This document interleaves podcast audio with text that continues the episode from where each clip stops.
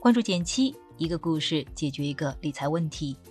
在公众号搜索“简七独裁，简单的简，七星高照的七。关注后回复“电台”十本电子书，请你免费看。大家好，欢迎收听简七理财故事。很多朋友有这样的疑问：想学理财，不知道怎么开始，无限期延后。自学了一些内容，但是很零散，想知道正确的方法，没什么动力理财，不知道对自己有什么帮助。好消息来了，减七三天理财集训营已经登录喜马拉雅和大家见面，你的疑问都将有答案。想要抢先体验内容吗？想知道自己的钱如何打理投资吗？想要免费领取减七书单、预约直播分享、get 更多福利吗？打开微信。扫描声音简介中的图片二维码，添加减七小助手，加入三天理财集训营专属社群。小助手的微信号是 j 幺七七幺七九幺，这个 j 就是减七的减的首字母 j 幺七七幺七九幺。三天理财集训营目前是内测期，参与完全是免费的哦，赶紧扫码入群吧。最近写了一篇保险的科普文章。有位读者就提问：减七亲戚发微信说想要借用一下我的医保卡给他爸爸买药，能借吗？会对买保险有影响吗？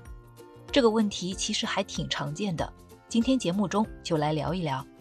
答案三个字：千万别把卡给亲戚朋友刷一刷，看起来没什么，但可能会导致你买保险被拒保，或者影响后续的理赔。你可能要问了。为啥医保卡外借会影响买保险呢？保险公司不是慈善机构，为了控制风险，在投保的时候都会提前了解投保人的身体状况，很多健康问题都会影响投保。而医保卡的就医或买药记录是保险公司在理赔时调查我们健康状况的主要依据之一。如果我们在投保时说自己没问题，但事后保险公司查出来医保卡上，有相关的疾病记录或者购药记录，就会认为你当初没有进行如实告知。严重的话，保险公司是可以解除合同或者拒绝理赔的。就算我们能证明自己身体健康，保险公司也会打个问号。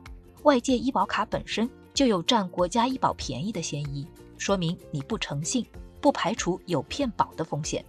所以，没有外借过医保卡的同学，千万要好好继续保持。别因小失大。那假如医保卡曾经外借过，现在想买保险怎么办呢？首先要明确你的医保卡借出去都干了啥。第一种情况是买了和疾病无关的东西。曾几何时，医保卡是可以在药店买到洗发水、沐浴露这些东西的。如果是这种情况，就不用担心了，按正常流程该怎么投怎么投。另一种情况就是买了药品，这里你要先确认。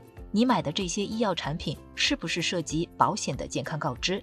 日常药物，比如感冒药、维生素、保健品等，是不会影响正常投保和理赔的。但如果你买的药是治疗一些被问到的疾病，就有点麻烦了。比如健康告知问到你是否或现在仍然患有过高血压或者糖尿病，假如你的医保卡里有多次购买过降压药的记录，就踩到了红线。但这也不意味着。你再也不能买保险了。不同保险公司对医保卡外借的态度不太一样，有些公司比较友好，愿意让你提交最新的体检记录，说明情况进行核保；但也有公司对医保卡外借零容忍，会直接拒保，不接受任何核保申请。我们得根据实际情况好好选一选。假如已经买了保险，医保卡外借会影响理赔吗？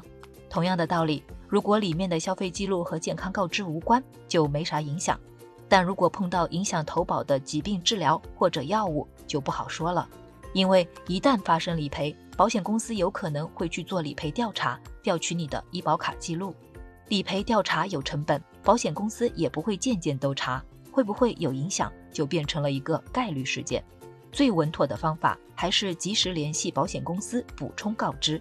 但这里也要告诉大家。审核的结果不确定性会比较高，不排除有些保险公司会直接解除合同，所以我也想特别提醒大家，一定要谨慎对待医保卡的使用，千万别随便外借，反而影响了自己的保障。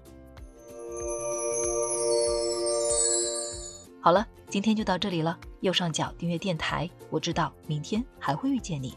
微信搜索并关注“减七独裁，记得回复“电台”，你真的会变有钱哦。